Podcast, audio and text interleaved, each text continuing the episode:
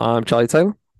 I'm Ben Carter. I run Hip Hop by the Numbers on Twitter. I use hip hop statistics to highlight the bigger picture. And I'm the rip to the fifth element, where I highlight the fifth element hip hop, which is knowledge. And welcome to our first interview on Digging Digits.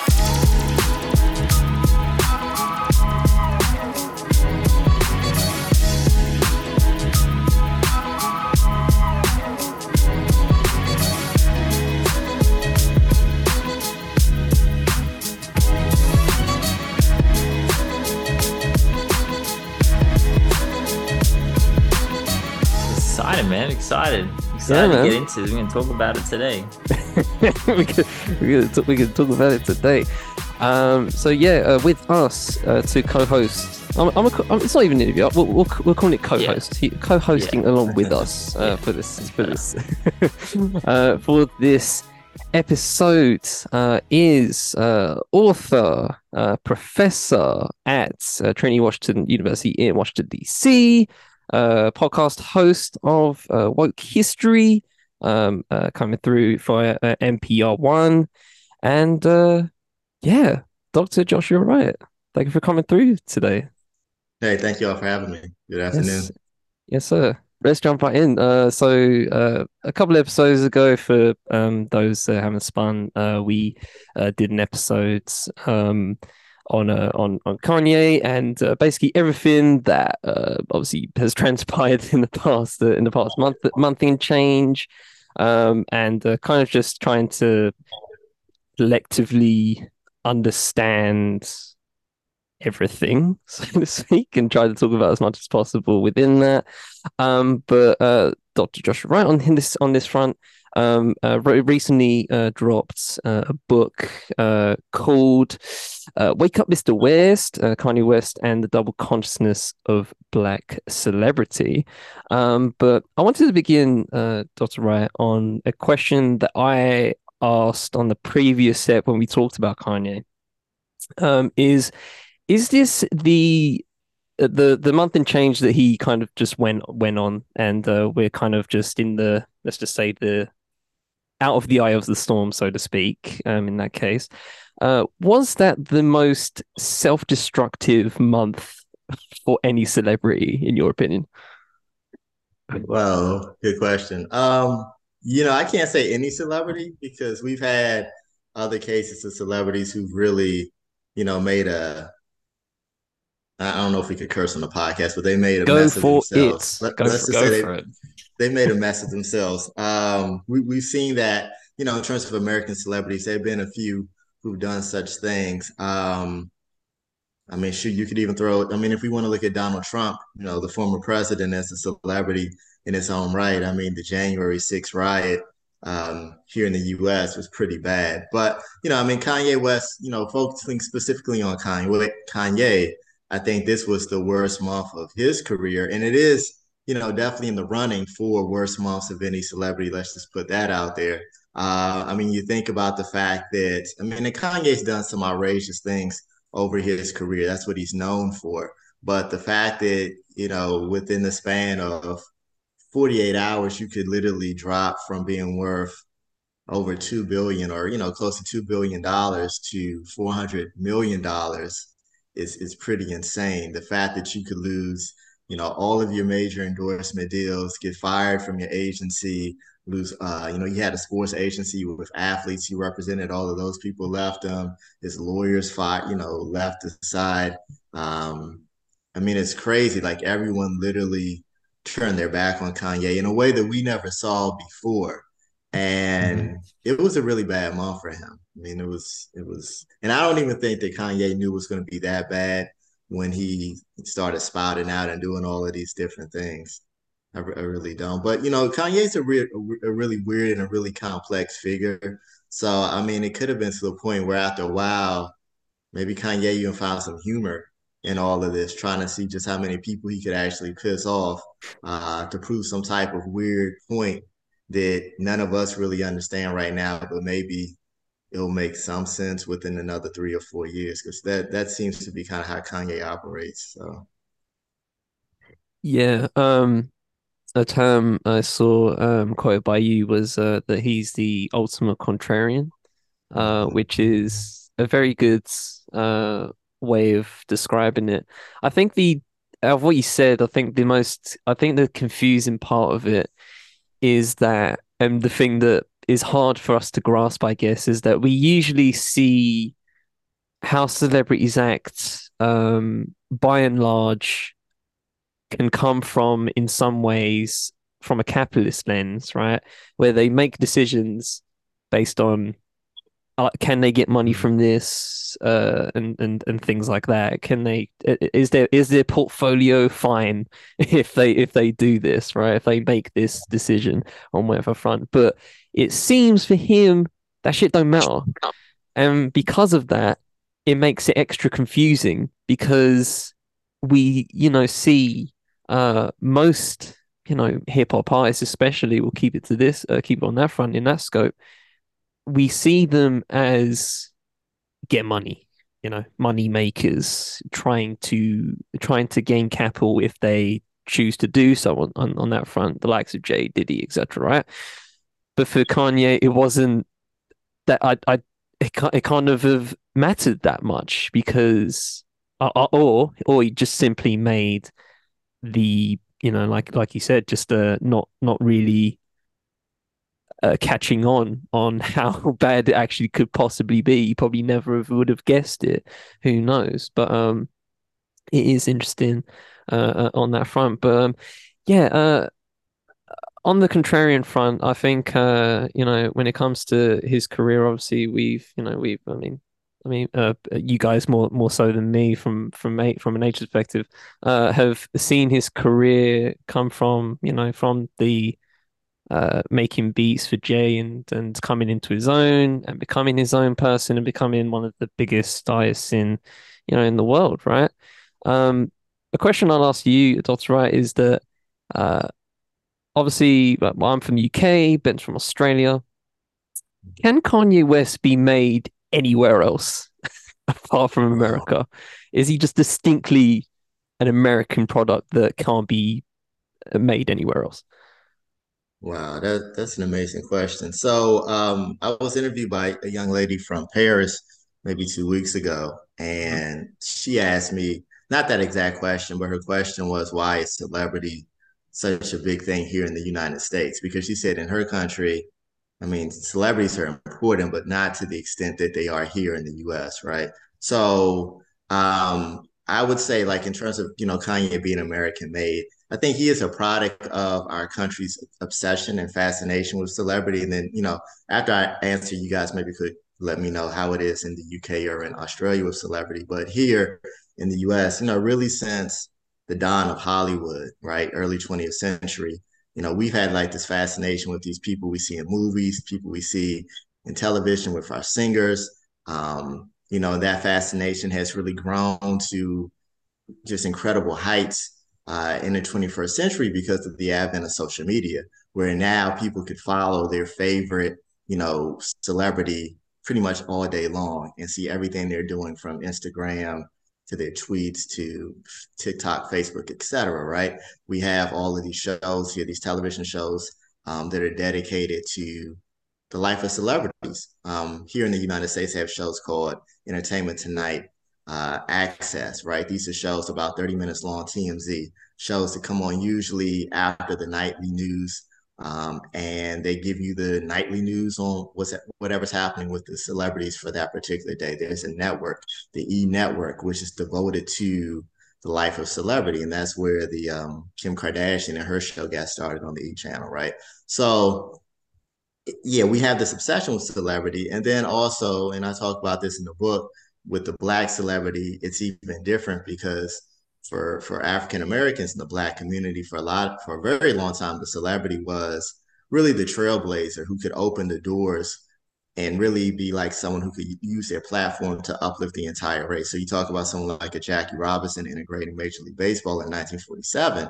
His success was seen as success for all Black people because it meant that not only could you have more baseball players of color in the future, but you could have blacks playing other sports. And maybe if whites were comfortable watching them play sports, maybe they'd be comfortable letting them go to their schools, you know, serve on their boards at the business, live in their neighborhoods, marry their daughters, be in the White House one day, et cetera, right? And, and likewise, if the celebrity messed up or failed, that could also be seen as sustained for the entire race, right? So I I, I give all of that because I think context is really important to like help people really understand like why celebrity, uh, celebrity in general, and then black celebrity in Kanye's case is so unique here in the United States. So could Kanye be made elsewhere? I don't know because I don't know in terms of other countries if they really place that same overemphasis on their celebrities. We could have a celebrity. Look at Donald Trump. I mentioned earlier you know, people knew him as a billionaire real estate, um, you know, mogul, right? People knew him from his television show, The Apprentice, and he, you know, used that to get enough followers to one day run for president.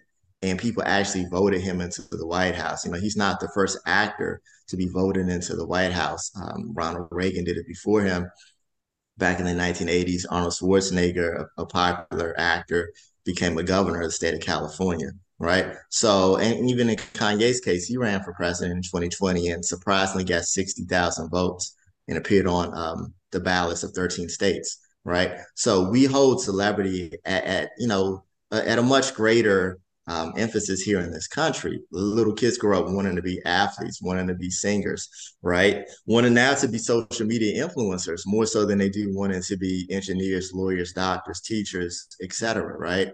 Um, so again, to your initial question, could Kanye exist in another country? Do those other countries value celebrity the same way we do? In the UK, do you guys place as much emphasis on the celebrity that we do? In Australia, do you all do that? You know, I, I don't know. I mean, you all can answer that question for me. I mean, Ben, go for it. Can can Kanye be made in Australia? No, because I think in Australia we still view American celebrities the same way that you're discussing the way the way that you're talking, but we view them because they're American, because they're so far away. Yes. Uh, they kind of we we can idealize them because we're we feel like a small country. We feel you know we only have 23 million people, so we're quite small. Uh, we see these people like Kanye West and these celebrities just globetrotting and just being like global super megastars.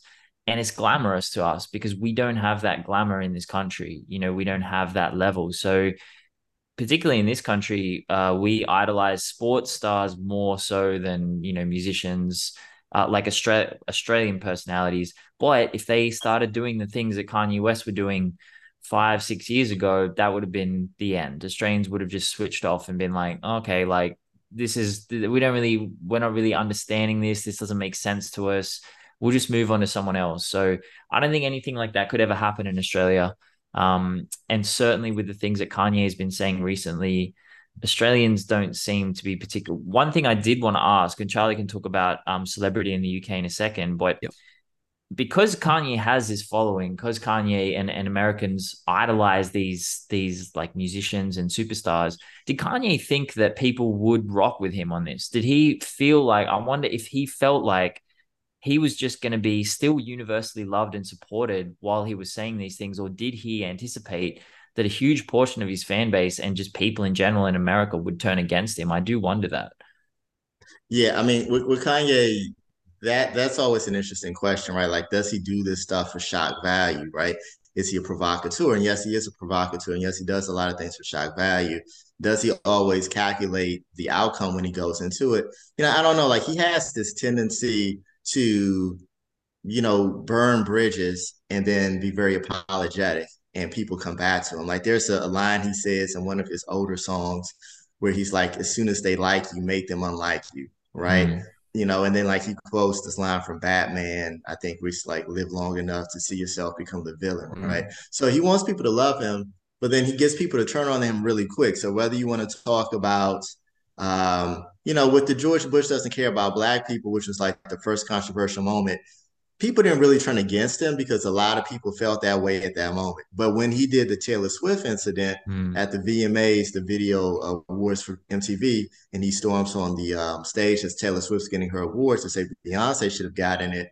That was the first time that you know he did something that kind of backfired, and a lot of people turned against him. And then like the very next night he was on one of the late night talk shows and he apologizes and then he goes on an exile where he steps away and he mm-hmm. says that he didn't grieve properly over his mom's passing and that's why he acted that way Um, and you know, later we would learn that he was dealing with alcoholism and other things at that moment. So he steps away, he apologizes, he comes back, he makes an incredible album, My Dark, My Beautiful Dark Twisted Fantasy. Uh, then he puts out Yeezus and he puts out Watch the Throne with Jay-Z and some other projects. And then the Yeezys come out and then people love him again. And then, you know, you fast forward and, you know, he does some things along the way that would, you know, upset people, but not to that extent. And then you fast forward to 2018, and this is when you get all the Trump stuff happening, the slavery is a choice comments that he makes while being interviewed on TMZ.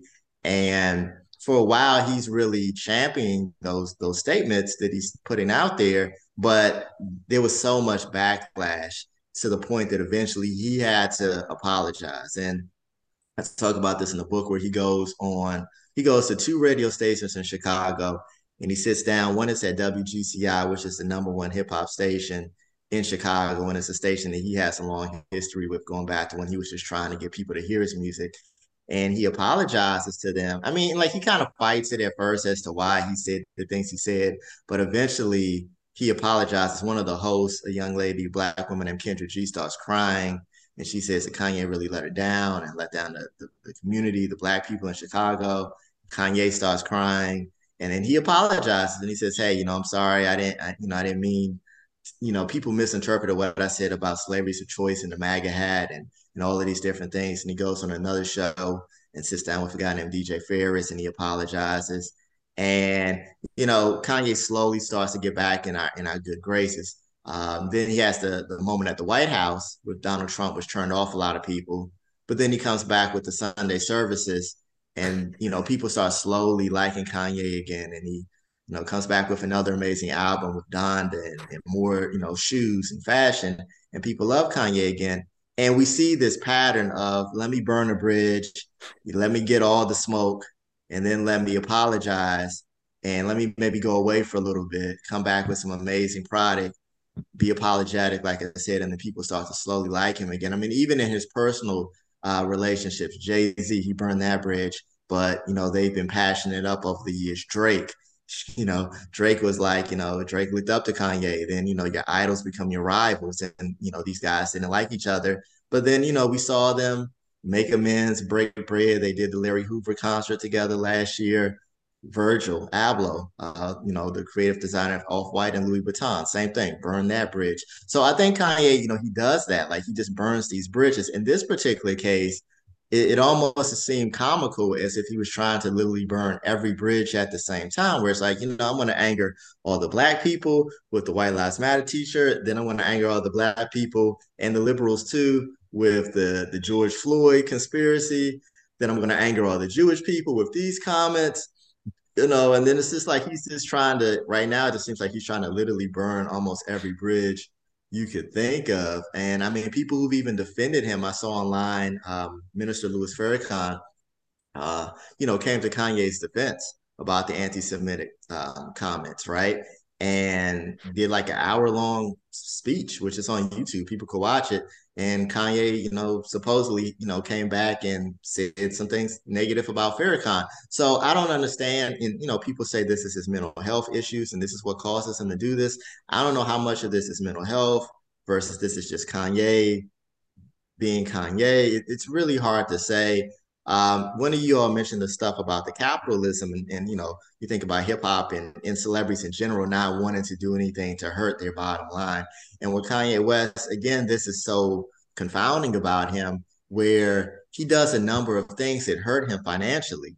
And he said in interviews, and he contradicts himself a lot. I say he's the ultimate contrarian. He's he's also the ultimate um, contradiction because Kanye mm-hmm. has said in numerous interviews recently that money doesn't matter. He wants to get away with class. You know, he, you know, even with the fashion, he was saying that he wanted Gap and Adidas not to charge a lot of money for his product so that everybody could have it, et cetera, et cetera. But at the same time, he's saying all of this stuff that would make you think that he's not a capitalist. He was quick to keep telling people I'm the wealthiest black man in the world. I'm the wealthiest black man of all time, right? And he, he was number two. He wasn't number one in America, but he was number two. Uh, but he kept telling this over and over. And there's an interview, a more recent interview he did with uh, Piers Morgan, the journalist. Um, and Piers, you know, is, is questioning him about this Jewish, you know, all the anti-Semitic stuff. and Kanye kind of jokes like, "Piers, how much are you worth?" Like why, why why should I listen to you? Like I make like I'm worth how much and you're worth how much, you know what I mean? Mm. So it's again, it's like, dude, if, if you don't care about the money, you do care about the money. You were mad that Forbes got your net worth wrong. So you do yeah. care about the money, but you're also hurting the money too. So I don't like I said, he is a complex, nutty character.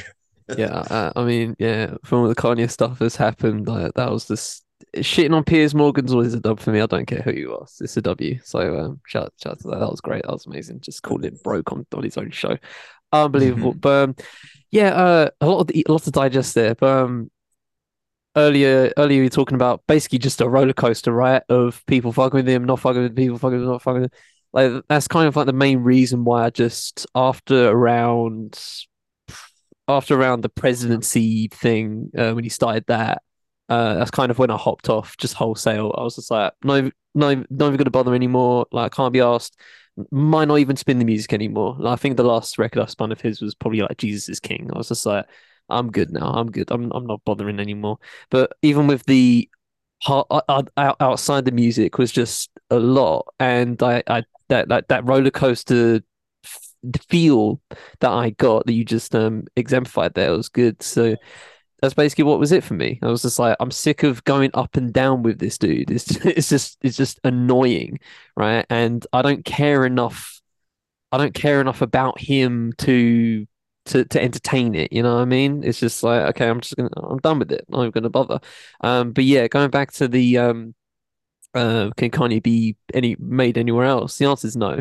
Um, in, in probably in most circles, but even but even with that said, like um, you know, obviously this ain't the same, but like uh, Ukraine's uh, President Zelensky's uh, was was a, was a comedic actor, right? So um, apparently you can be a comedic actor and become president of Ukraine, right? But I can't imagine uh, a celebrity in any fashion in UK becoming, I don't know, not even in maybe like a member of parliament, so like a you know a senator for comparatively, right?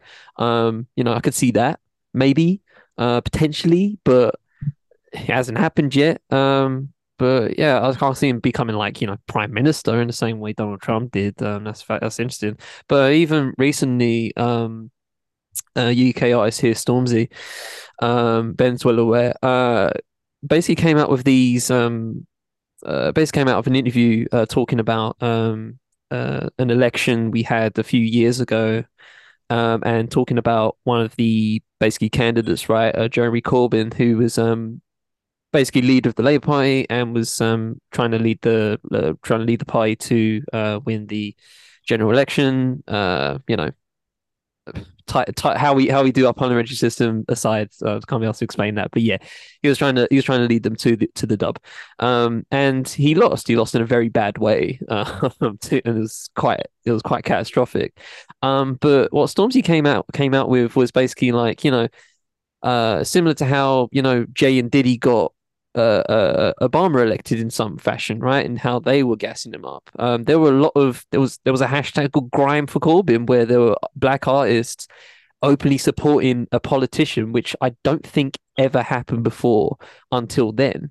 Um, so he was basically lamenting that that era and basically saying, you know, I still respect the guy and uh, I still think he, you know, should have won, but the media was um, uh, basically just all came at him at once, and it was a very very jarring experience, especially looking at it in real time. Even like um, you know, uh, notoriously center or even left uh, publications were going at Corbyn, even though he was notably a leftist and um, notably had socialist tendencies. So it was a bit weird um, of how everyone just piled upon him. But even with that, people were saying Stormzy's acting like Kanye, and I was like, what are you saying? that is nowhere near what that is nowhere near the level. He just said I still respect Corbyn. It's not it's not that deep, right? But people make that comparison. It's just the stupidest comparison. Um, but yeah, I'm not going anywhere with that. I was just making a point. But it's just it's just it's it's it's silly how, especially in the UK, um, people see um how uh, celebrities, especially um, link up with politicians. It's not as often as you as you as uh, as as I see when it comes to like America, where Um, there's always um, a lot of you know black celebrities supporting black politicians, right? And I get that. I I, I feel that. Um, I mean, you mentioned obviously uh, Schwarzenegger and that, um, you know, Raph, uh, uh, not Raphael Warnock, the other one, Herschel Walker, right? Sports star, yeah. sports celebrity, not even from not even from recent times. When was he doing that Heisman shit? Like thirty years 80s, ago, eighties, yeah. and he's and he's and he's running for center. That's crazy. That can never happen. That can never happen. I can't see Gary Lineker, um, a footballer from the nineties, becoming an MP or prime minister. It's not going to happen. It's just not going to happen. But but but you know what though? On on that one point though, um, you, you do have here, there's one example I could think of in the Philippines, Manny Pacquiao, good point, boxing mm. champion. That's a good actually, shout. I think became what president or something like that in the Philippines. So that's yeah, the one example yeah. I could think of. Yeah. Yeah, yeah, it was, it was. I think he ran for it. Uh, I don't know if he won or not, but yeah, yeah, exactly. That's a that's a great that's a great um that's a great point. So you know, a nas- uh, an international uh boxing legend. Yeah, that's a mm. pretty yeah, I can, you can you can make a that's probably the closest we can possibly get to someone uh, trying to do uh, uh, trying to be as notorious as Kanye on that front. Um, but even with that said, I think people still like Manny Pacquiao. I'm not sure about the how people follow Manny Pacquiao these days, but you know, I feel like he's still respected in some way. Um, I wanted to broach on the topic of obviously black celebrity as a whole um, because obviously you use Kanye as kind of like a main case study, I would say. Um, but um, you also talk about black celebrity as a whole, and I kind of wanted to drill into that. I don't have a specific question, but I guess in that front, I always wondered. I guess. Um, obviously you mentioned double consciousness right on the title of the book and obviously that leans back to uh W.E.B. Du Bois right um, and the concept of double consciousness. Um, actually, let's start with that. Can you explain to the people that don't know what double consciousness is, uh, what what that term is, where it come from, etymology of it, and uh, how that applies, I guess, to black celebrity as a whole in the modern modern day? Yeah, I will. And actually, I have a few um, a few easy quotes from the book that I could just kind of like read off to kind of help summarize. Spit your quickly. stuff. right. So, um, first of all, with W.B. Du Bois, as you mentioned, he was one of the leading scholars, um, black or white, though he was African American, black or white here in the United States in the late 19th century, early 20th century. He was the first black man or black person in general to receive a PhD from Harvard. He um, was not born into slavery, you know, like a lot of black people of his day. He was born a free black man, grew up in Great Barrington, Massachusetts. As I mentioned, he studied at Harvard. He studied at Fisk first, which is uh, a historically black institution in Tennessee. He studied overseas. Uh, he was one of the founders of the NAACP, the National Association for the Advancement of Colored People, which is the, the oldest uh, civil rights organization in the United States. So he writes this book, uh, The Souls of Black Folk, which was published in 1903. And he talks about a number of issues within the book. Um, and you know, one of those issues is the so-called double consciousness, and it was something that he flirt he first flirted with this concept back in 1897 in an essay, but most people know it from this book in 1903. So the quote that I wanted to use is this one. He says, "It's a peculiar sensation, this double consciousness, this sense of always looking at oneself through the eyes of others." Of measuring one's soul by the tape of a world that looks on it and amused contempt and pity whenever feels his two-ness, in an American and Negro, two souls, two thoughts, two unreconciled strivings, two warring ideals in one dark body, whose dogged strength alone always keeps it from being torn asunder, right? And then I go on to to kind of like say, well, how does celebrity, you know, relate to this double consciousness? So I say the celebrity's privileged status does not make him or her immune from the added cost of being black in America nor does their fame make them immune from the so-called double consciousness. There's a double burden of being too black for some mainstream audiences. And by mainstream, I mean, I mean mostly white, and not black enough for some black audiences. It's no secret that here in America, we have this obsession with celebrities. However, in the black community, celebrity has a special status. And I've already talked about that, right? How the celebrity could be seen as someone who could uplift the race, or they could also be seen as someone who can stain the race. Uh, black celebrities have often had to choose between the role of being a, a spokesperson for their race or a builder of a personal brand endorsed by individuals outside of and with little vested interest in the Black community they come from. This responsibility can impact every aspect of their lives from choosing where they live, whom to marry, whom to vote for, and how they use their platform. So, um, you know, in the book, I, you know, again, using Kanye as the case study, I look at other celebrities, those who've come before Kanye, some of his peers, to see how they, you know, walked this tightrope, right? This double consciousness of being Black. Um, but often, you know, you're a Black person in this larger world, which is not always um, in favor of Black people right? And we all deal with it. And when I say we, I'm talking, you know, majority of Black people in America, and even folks outside of the Black community, because they've been people uh, who are Latino who talked about this experience. They've been Blacks overseas who've talked about this experiences as well, of always kind of being conscious of your blackness, right? When you walk in a room, and I like I can speak from experience. You know, there were times when I was growing up and I was attending college, I was attending high school, and I may have been the only black person in my class, or I may have been one of two or three in the class. And, you know, it's, you know, I had to kind of assimilate and navigate with the the other people around me. But at the same time, you know, there's my, you know, blackness, my black culture, my history, my community that I'm also bringing into, you know, that dynamic as well. And, you know, and, and that's what we talk about, like, like this whole double consciousness of, you know, you're a black person, yet, you know, you're also in this non-black world. And how do you navigate? How do you move? Do you just see yourself as a black person? Do you say, hey, I'm, you know, I'm just a person, I'm just an American? You know, like how do you how do you move? And some people, you know, are very vocal, you know, with their blackness and with their culture in general. And again, I'm talking about black people, but like I said, this could, you know, apply to other groups as well. But some people, you know, they are always you know, carrying their blackness with them to the point where it's like if people say something that's wrong or out of place, they're going to be the ones to correct them to say, hey, you know, that's not quite right, that's insensitive, et cetera, et cetera. If we are celebrating, if we're at an office and we're celebrating the holidays and there's no mention of, let's say, Kwanzaa, which is, um, you know, a celebration that some African Americans in this country celebrate, that person, he or she may speak up and say, well, you know, we should also mention Kwanzaa because it's important, right? Whereas you have other blacks who may say, you know, I don't want to, you know, always talk about race. I don't always want to talk about my blackness. So because of that, you know, it doesn't bother me. I'm going to let this slide and I'm not going to make an issue of it. Um, with the celebrity, the celebrity, like I said, has this privilege opportunity where their fame opens a number of doors that aren't open to the majority of the black masses, right?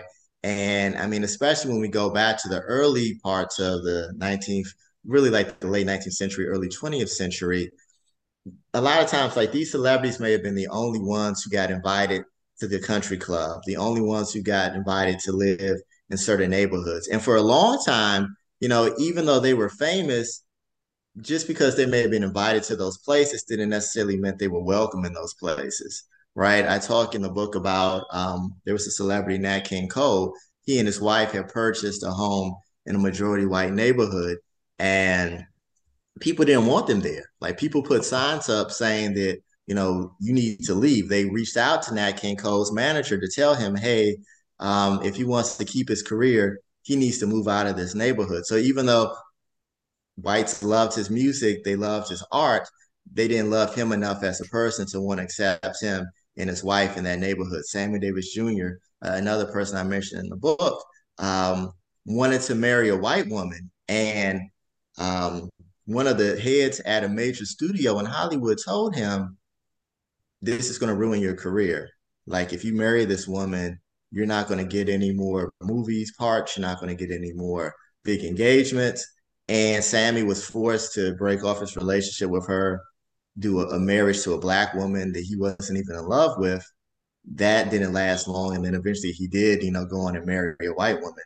But but I'm saying this to to, to kind of say that like yeah, these celebrities knew that at the time they're walking this rope of you know I'm a black person, I'm being seen through this white gaze, I'm being accepted for my art by these white people but I'm still seen as an N word at the end of the day. I'm still seen as a black person at the end of the day. Now, this was the 20th century. Things have gotten a lot better you know, and a lot of doors have been open because of those people who came before Kanye West. But you know, even still today, you know, when you talk about these celebrities now in the 21st century, you know, Kanye is one example, but you have a number of others that, you know, again, like they still recognize that they're they're people of color, that they're black people, and do they want to embrace that? Do they want to again use that platform on the on the behalf of other blacks, or do they want to just be about themselves? People criticize Kanye because Kanye came out saying all of this pro-black rhetoric. Uh, Ashley Farmer, who's a, a great historian, published an article in Bazaar, Harper's Bazaar, not too long ago, saying how Kanye, you know, has always used a lot of pro-black, you know, black consciousness, black power rhetoric, you know, that he got from his mother and his father. But now he's supporting white supremacist causes that run counter to that black power ideology, right? Um, and, and that's what's led a lot of people down with Kanye West. Whereas you look at someone like a LeBron James, you know, LeBron, even Serena Williams, you know, they really use their platforms to speak out on issues impacting Black people a lot, a lot. And, and, you know, they have a lot of white fans and they're not afraid that by doing that, it could end up hurting their money. It could end up costing them endorsements. You know, Michael Jordan was quiet for so long, um, you know, when he was the man back in the 80s and 90s, because he was afraid that, yeah, even though all these white people loved him, that if he got too, too black, too radical, you know, that might offend certain segments of those communities and cost him all that money he was making with Nike. So he was quiet. Um, but yeah, so again, that's that's just kind of like what I mean when I talk about this double consciousness and how it relates to being a black celebrity. Yeah. Um, there were two there were two things like uh, I was uh, thinking about while you're talking. Uh, a personal anecdote was when I was uh I was at university and there was a uh, we did like a film and television, right? And uh, there was a week uh on like race, right? It was split into several, you know, uh, concepts. Where it's like one on one week on race, one week on sexuality, that kind of thing, right? So when we did the race, when we had a seminar, we were talking about. I think it was off the back of uh, uh talking, uh, watching uh, Dear White People, uh, the film version, uh, 2015 or 2014, whatever dropped, and like you said, so I was, I think I was the only uh non-white dude there, and it was just like, and I was kind of just like, I felt like I had an imp- uh, the the the imperative to you know kind of like break it down through my lens because you guys ain't gonna get it. Um, you know what I mean? Is it as as I was singing that front, and then off the off the back of what you finish with, uh, I literally just listened to a podcast uh called The Music Snobs, and they were talking about um they're talking about uh white artists doing black music, right? So we're talking about you know Led Zeppelin. We recently did uh, episodes on Red Hot Chili Peppers, and they kind of uh, went off the off the back of uh, funk and that. Um, and there was a they had a roundtable about uh, uh, who who they would have put into the "We Are the World" song, and uh, they uh, a couple of them mentioned like Chaka Khan or Luther Vandross, but they was like, but they couldn't have been on it because they're too black. Uh, and they were honest with themselves about that front. So Michael Jackson, Michael Jackson could be in it, uh, uh, you know, and, and, and others, but Luther Vandross just a little bit too black. Rick James just a little bit too black. Not not not not not completely, you know, not not completely vibing with the "We Are the World" crowd and that target audience, which is which is which is fascinating. Um, Ben, do you have anything on on that front or? That's funny. Um, I mean, it's it's really interesting because obviously, as a white person looking from the outside in, I learned so much about African American culture and Black culture from hip hop artists, especially in my teenage years. Because in Australia, I mean, we have an, our Indigenous population, but we treat them horribly. And in school, our history is just completely whitewashed. So when I started listening to this kind of music, this was stuff I'd never heard before, stories I'd never heard before. And I'm, I assume it must be very difficult when you're coming up under those circumstances and and gaining that popularity, as you say, like trying to I'm not going to say appease, but trying to cultivate that white fan base because in America, obviously, if you want to be successful, uh, like really successful, like Drake numbers, Kanye numbers, Jay Z numbers, you're gonna have to get white people to buy your music. Unfortunately, like it's it's just they're the majority. And so, how do you? I wonder if these artists, especially Kanye West, feel that responsibility and I want to ask you as well, Dr. Wright, like, do you feel that when these artists get to that level and they have the ears of so many impressionable white people, let's just say white people, because that's my experience. You know, I was young and impressionable and I learned a lot. Do you feel that they then have that responsibility just innately within them that they have to teach us and like make us aware of these circumstances and, you know, the history and, or is it, is that a really unfair burden to place on them mm. simply because they're black and successful?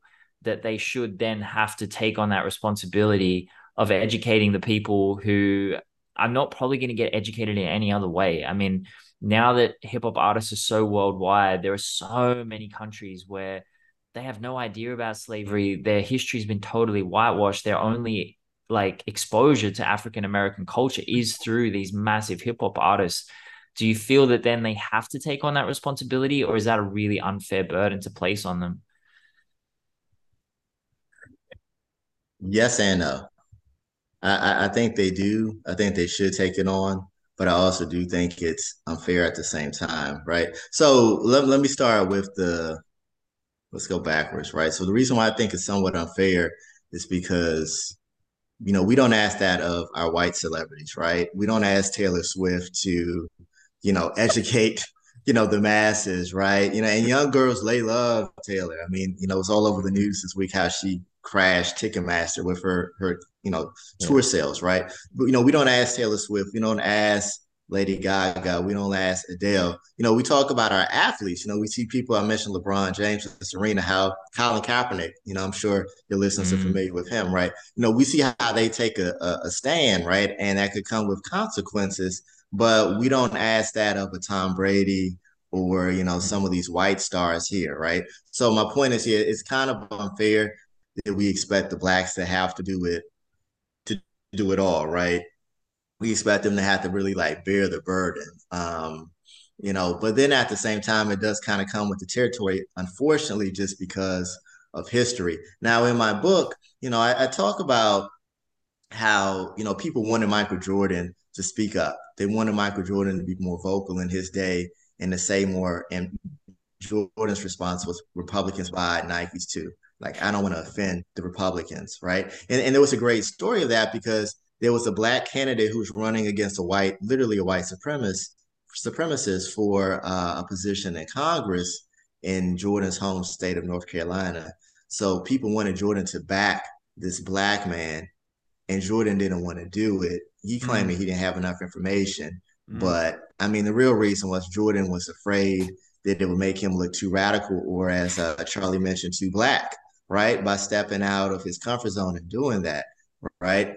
Um, so Jordan ducked that burden. OJ Simpson is a great oh. example of somebody who was ducking and dodging the burden as oh. much as possible because he just wanted to be loved by the masses. And OJ is such a tragic story, though, because yeah. he did everything he could to run away from the black community once he got that, you know, adoration and love from the masses. And then you saw how quickly people turned on him you know, during that whole murder trial that happened. Uh, yeah. and, and, surprisingly, you know, Kanye even kind of, you know, compares himself to OJ a little bit. Like not now, but like back in the day, he was doing um, this concert and he was performing a song called Amazing. And he goes into this long dialogue about OJ Simpson being amazing because of what he went through and, and all of this stuff, right? But yeah, I mean, coming back to this question of do celebrities have responsibility? With the reason I brought up Michael Jordan is like I think everybody has a certain calling and everybody has a certain gift, right? And for some of us, our calling is to be um to be people who are outspoken, to be people who could go out and you know say things and be active and, and, and do things that will really lead the masses and others that's not their calling, right? So in Michael Jordan's case, yes, he had all of this fame and celebrity. So because of that, because he has such a big platform and his voice would carry so much weight, you would say, yeah, Mike, you should be doing something other than telling people be like Mike, right? But at the same time, if that's not in Jordan's heart, if that's not what is, if he's just not made that way or built that way, it's somewhat unfair to say, hey, Mike, I need you to be out here doing this. Like if Mike wants to say, hey, my manager will make some donations that people don't know about to this charity and to that organization and to that organization. You know, we'll have a foundation for the kids. You know, if that's how Michael wanted to give back, it was kind of unfair of us to, you know, criticize him because Michael never came out saying, I want to be the next Muhammad Ali. He even said that in the um, the last dance docu docu series that came out back in 2020 on ESPN and Netflix. He's like, hey, I admire Ali, but I wasn't trying to be Muhammad Ali. So maybe you shouldn't follow me if that's the type of leader you're looking for. Now, how does this apply to someone like a Kanye West, though, and, and people in hip hop? Like you said, Ben, a number of people around the world are learning about Black culture through these hip hop artists. I, I, teach a course where we look at how hip hop is evolved from the US to different parts of the globe. And, you know, we see how hip hop is so, you know, dynamic in Germany and Australia and all of these different places. And yes, that is how a lot of them are learning about Black culture. I think if a hip hop artist comes out and they're talking about consciousness and social issues and political issues, I think they do have a responsibility to do something with that platform. Now, if they don't come out and say that that's what they're about and all they want to talk about is bling bling and parties and sex and different things of that nature, then, you know, regardless of how big they are, I don't know if we should really expect for them to be the ones, you know, with the voice. Like, for example, Drake. I don't look to Drake for anything social. Like now I like his music, don't get me wrong, but Drake has never been that type of artist. In his newest project with 21 Savage, there's a line where he talks about uh, he makes a reference to the recent abortion um, you know, issue here in the United States where they took away abortion rights, right? And that's one of the most conscious things I've ever heard Drake say in the last yeah. decade. But again, that's not what Drake is, is here for, and he never was here for that. So I don't look for that for him. Kanye West came out from day one, though, saying, I want to be Gil Scott Heron. I want to be, you know, associated with these other singers of the past who actually stood for something. You know, he he said that in his rhymes. He talked about that in interviews. He talked about his mom being in the sit-ins. He talked about, you know, his dad being a Black Panther. So like Kanye had, you know, already said from day one, this is what I'm about. I'm, I'm a mainstream artist with Rock, Roc-A-Fella, but I'm also with the backpackers. I'm with Mos Def and Talib and Common and these guys who are actually saying something. So it hurts people for for Kanye not to like use his voice in a in a more productive way. A really great example of this is how we talk about the burden of of celebrity and blackness and like what are you going to do with it, right? So um, in 2013, Kanye West goes on the Yeezus tour. And one of the things he did on that tour was he was selling merchandise that had Confederate flag logos on it. And a Confederate flag for a number of African Americans in particular in this country is seen as a symbol of slavery, hate, racism, lynchings, black people hanging from trees, you know, things of that nature, right? And you know, another a number of white Southerners who don't really know that history think of it as just a symbol of Southern pride, right? Or my grandfather, whoever fought in that in the Civil War for the Confederacy. So Kanye makes these shirts and hats with the logos, and he changes it up a little bit, and he says, "Hey, I'm trying to take away the power." Of that symbol. I want to do for the Confederate flag what rappers did for the N word, meaning that, yeah, the N word means this, but we're going to change it and take the power away from it. So that's what he claimed he was doing with that Confederate flag shirt. But, you know, a lot of the white people who came to his concert and were buying that merchandise, they didn't know that. They didn't, you know, they didn't know the history of the flag they didn't know what Kanye was trying to do with it. So to them, it's like, hey, let me rock this cool Kanye West Confederate flag shirt. And I guess it's cool because Kanye says it's okay. Or Kanye letting fans at his concerts use the N word. You know, like there, there was something where he talks about the white fans, and there's a part in the song where, you know, it's like the N word. And he's like, yeah, go on and say it, you know. Now that's Kanye West not being responsible with, with his platform as a black celebrity, you know, who has all of these white, impressionable, you know, listeners and viewers, right? Kendrick Lamar, by comparison, had a concert and a young white fan came on stage and he's doing um I forget what song it was, but he's doing a song. Uh, Mad, C- uh, Mad, City. Mad yeah. City. Yeah, Mad City, right? He's doing the Mad City song. And the young lady is like, I think she says the word, and he's like, yeah. "Yo, hold yeah. on, right? You know, yeah. it's like you can you can rap every other line, but yeah, but not that." So that, that's that. what I'm saying. Like Kendrick, you know, just like Kanye, he's he's always preached social consciousness, and he knew at that moment that he had a, a, re- a responsibility, a burden to you know to have to say something and to educate that young woman, right? So yeah, yeah some celebrities I think they do have that responsibility. It's an unfair. Yeah, I guess it is unfair, but some of them do. If you yeah. say that's what you're about, then you need to be about it, and that's the problem with Kanye West. He doesn't he doesn't stand for the things he talks about, whether it's black issues, whether it's the church and Christianity. He contradicts himself all the time. Yeah, I feel that um on that last point that um on his on uh, just a grasping of Christianity in the past few years. I'm not even I'm not even Christian. I'm not religious in any way, and I find I find that shit a bit like just a bit jarring to be honest. I'm just like, if uh, why you, and obviously he's had most of his music. I mean, first single was Jesus Walks, right? He's he's been he's he's been about it in some way, but like just the overtness of it, I don't know. I just felt very predatory, I guess, um, in in how he was just like doing the Sunday service and stuff like that, and then, and then I don't know, just trying to capitalize off it. It felt really weird, but um, yeah, uh, the go for it, Charlie. Charlie, can I can I address that real quick? The, go for it, man. Go for it. Part? Yeah, yeah, yeah. So, I mean, the, the whole way I got into this this book on Kanye was originally um, back in 2016. Um, I was working on this this special issue for it's an academic journal called the Journal of Hip Hop Studies, and I was editing this issue with two other professors, and it was all about Kanye West and his use of, of religion and Christianity, right? So, like you said, that's always been a big part of Kanye's music. In the book, I have a whole chapter about Kanye and religion, and you know, like he grew up in the church and you know his mom took him to church his dad took him to church. So this, this was something that's always been there. And even like if you listen to just about every kanye album like there's always religious references throughout the songs uh, throughout many of the songs not all of them but throughout many of the songs there's always some type of religious references.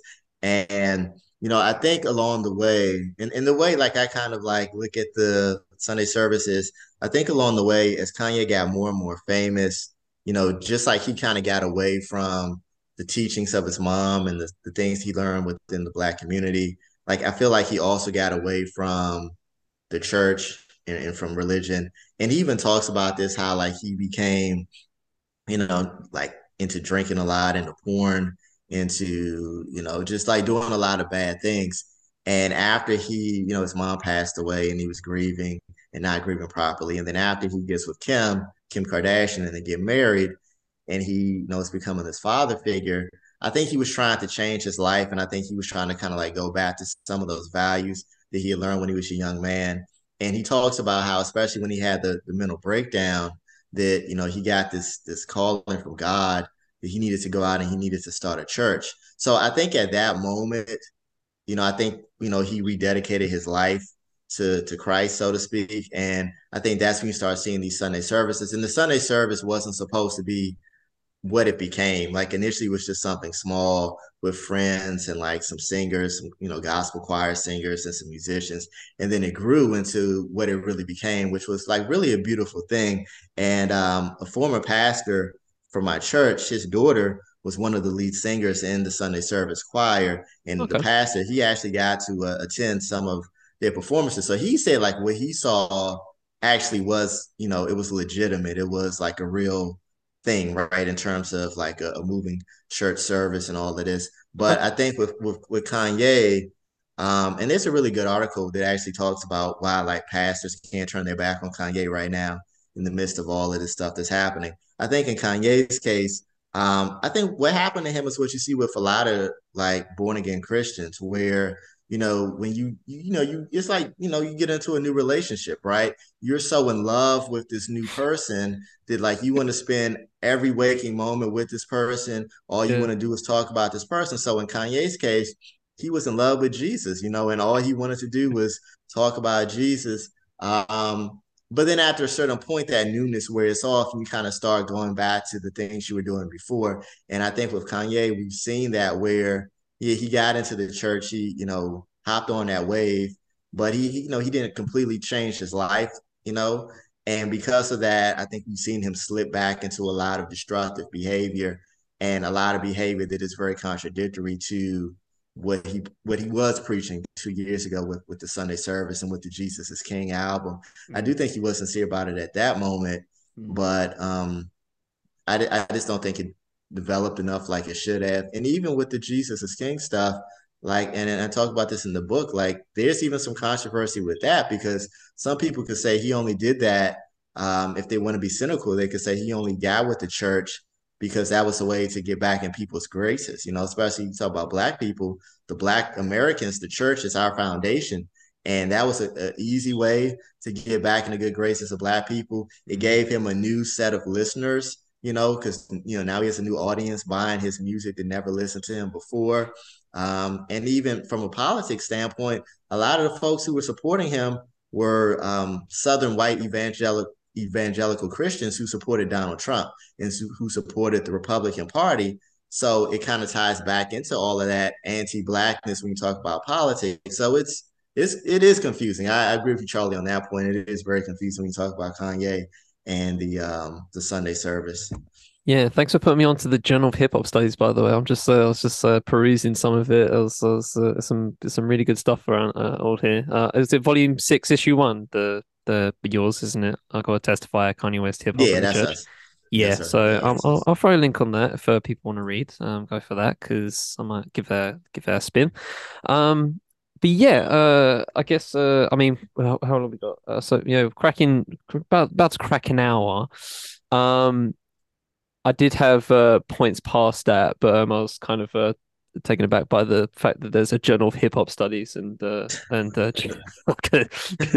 because I mean Ben knows this. Uh, you know, uh, like I said, I leave the fifth element, which is knowledge, right? And that's kind of the steez I want to. I've been trying to get at for the past like you know six or so years, where you know, academia in hip hop is a thing now and it is readily available. There's people like you, you know, there's people like Professor Tricia Rose that are doing the work, right?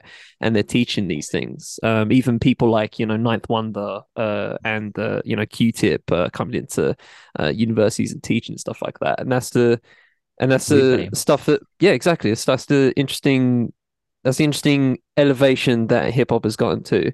Um, that I really hope people can actually step up to the plate to uh, actually look for, seek out, and teach themselves on that. Because looking through, I mean, for me personally, I've recently just done an essay on like hip hop turning fifty, which I'm going to drop um, at the uh, start of next year.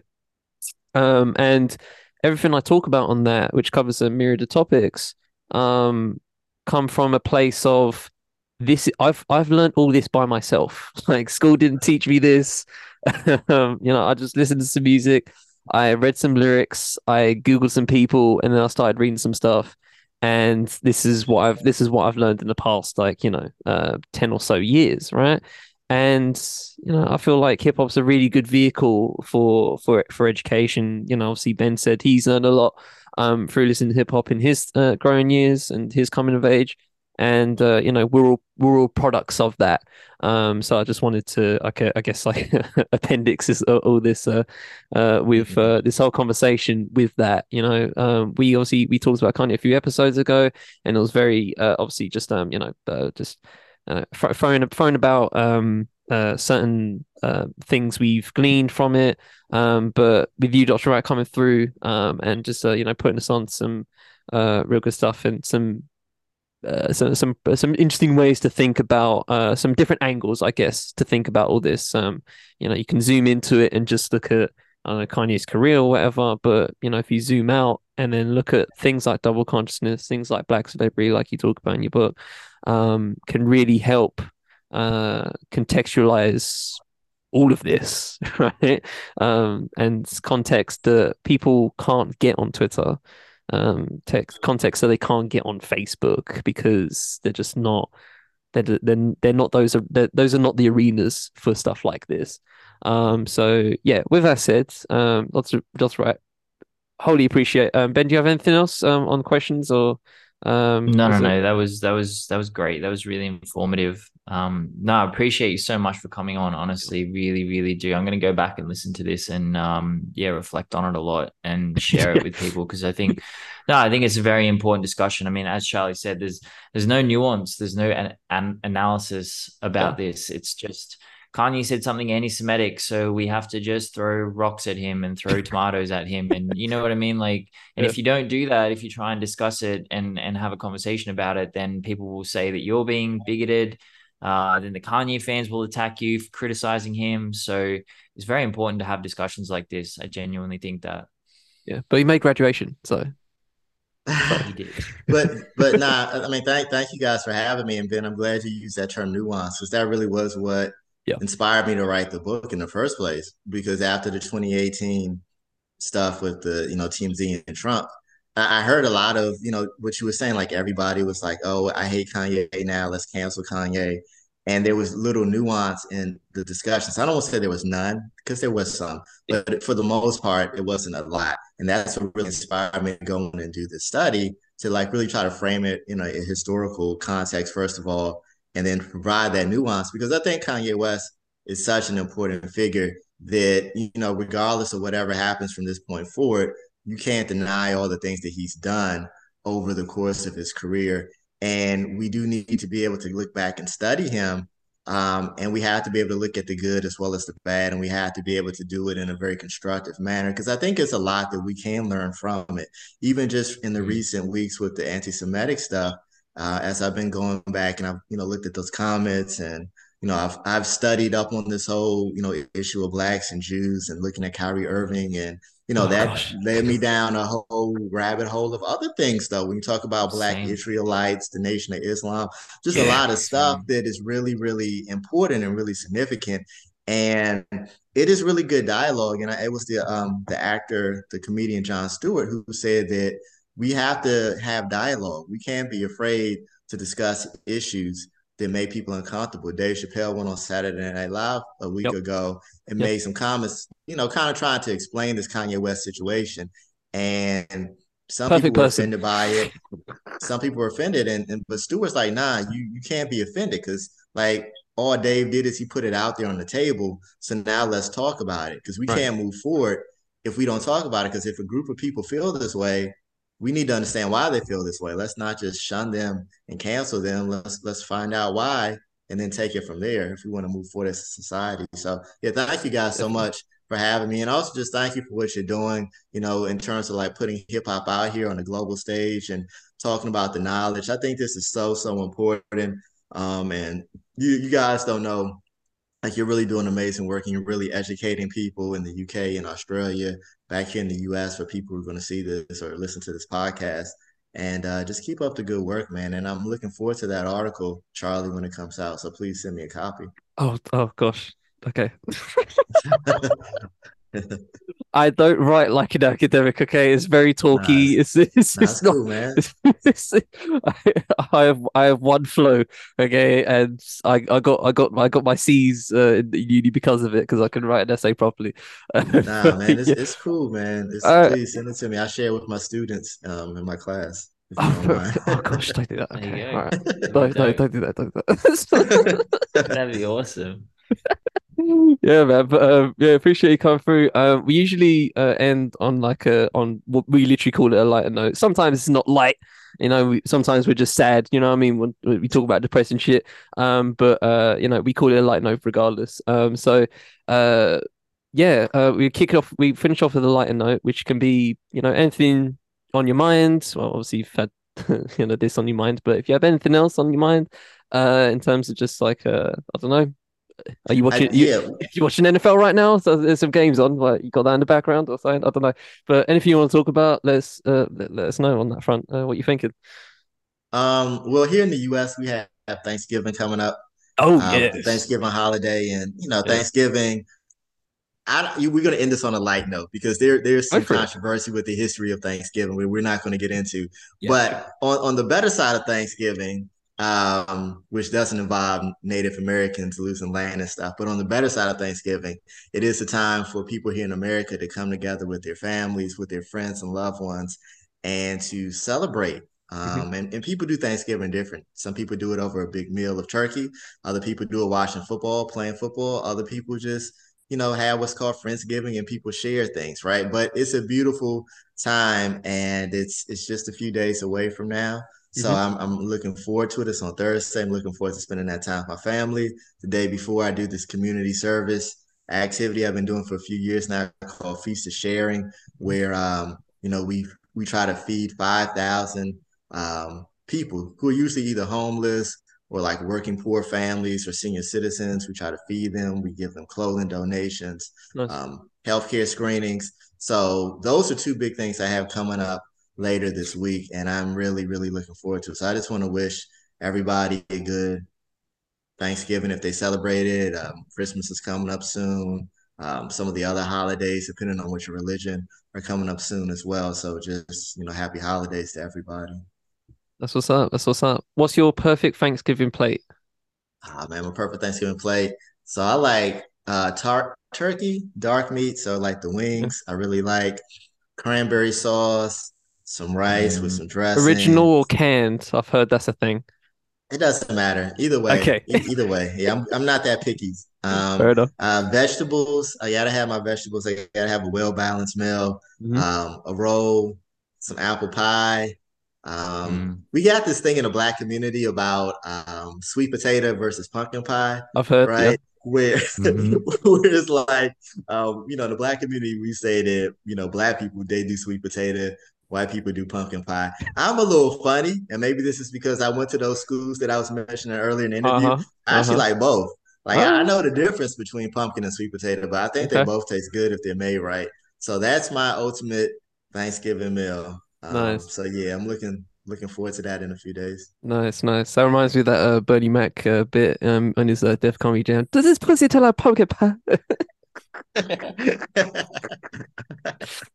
Oh, greatest five minutes of comedy ever. Uh, Yeah, man. Ben, do you have anything lined up? Nah, that's it, man. That's it. Oh, the only thing I will say is I wish that uh we had imported Thanksgiving instead of Halloween because we have Oh, Halloween, fuck, but I we, know, right? Halloween.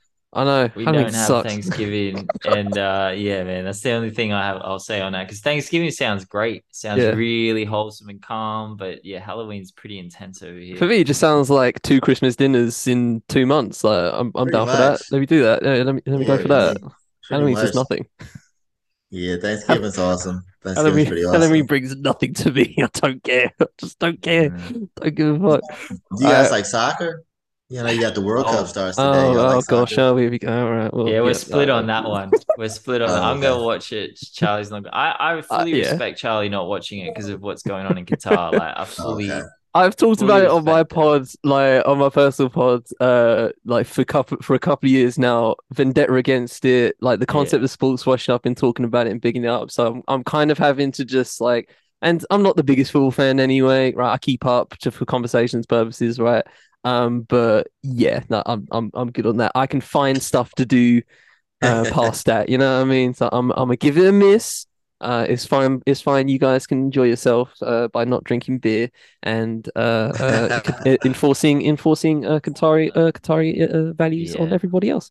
Yeah, that's- no, that's- thank you. That's all. That's all great. Shout shout to FIFA. Shout to FIFA. Um, uh, but yeah, one more time. Uh, the book is uh, "Wake Up, Mr. West: Kanye West and the Double Consciousness of Black Celebrity." Dr. Joshua Wright, thank you for coming through, um, and thank you for coming through on the pod. Yes, sir. Thank you, fellas. Thank you very Thank you. much. Uh, I have been Chai Taylor, the Fifth Element. I mean, Ben Carter, Hip Hop Numbers. We hope you all have a good week. We shall always, always try and do the same. But until the next time, take it easy, ladies and gentlemen. All right, peace.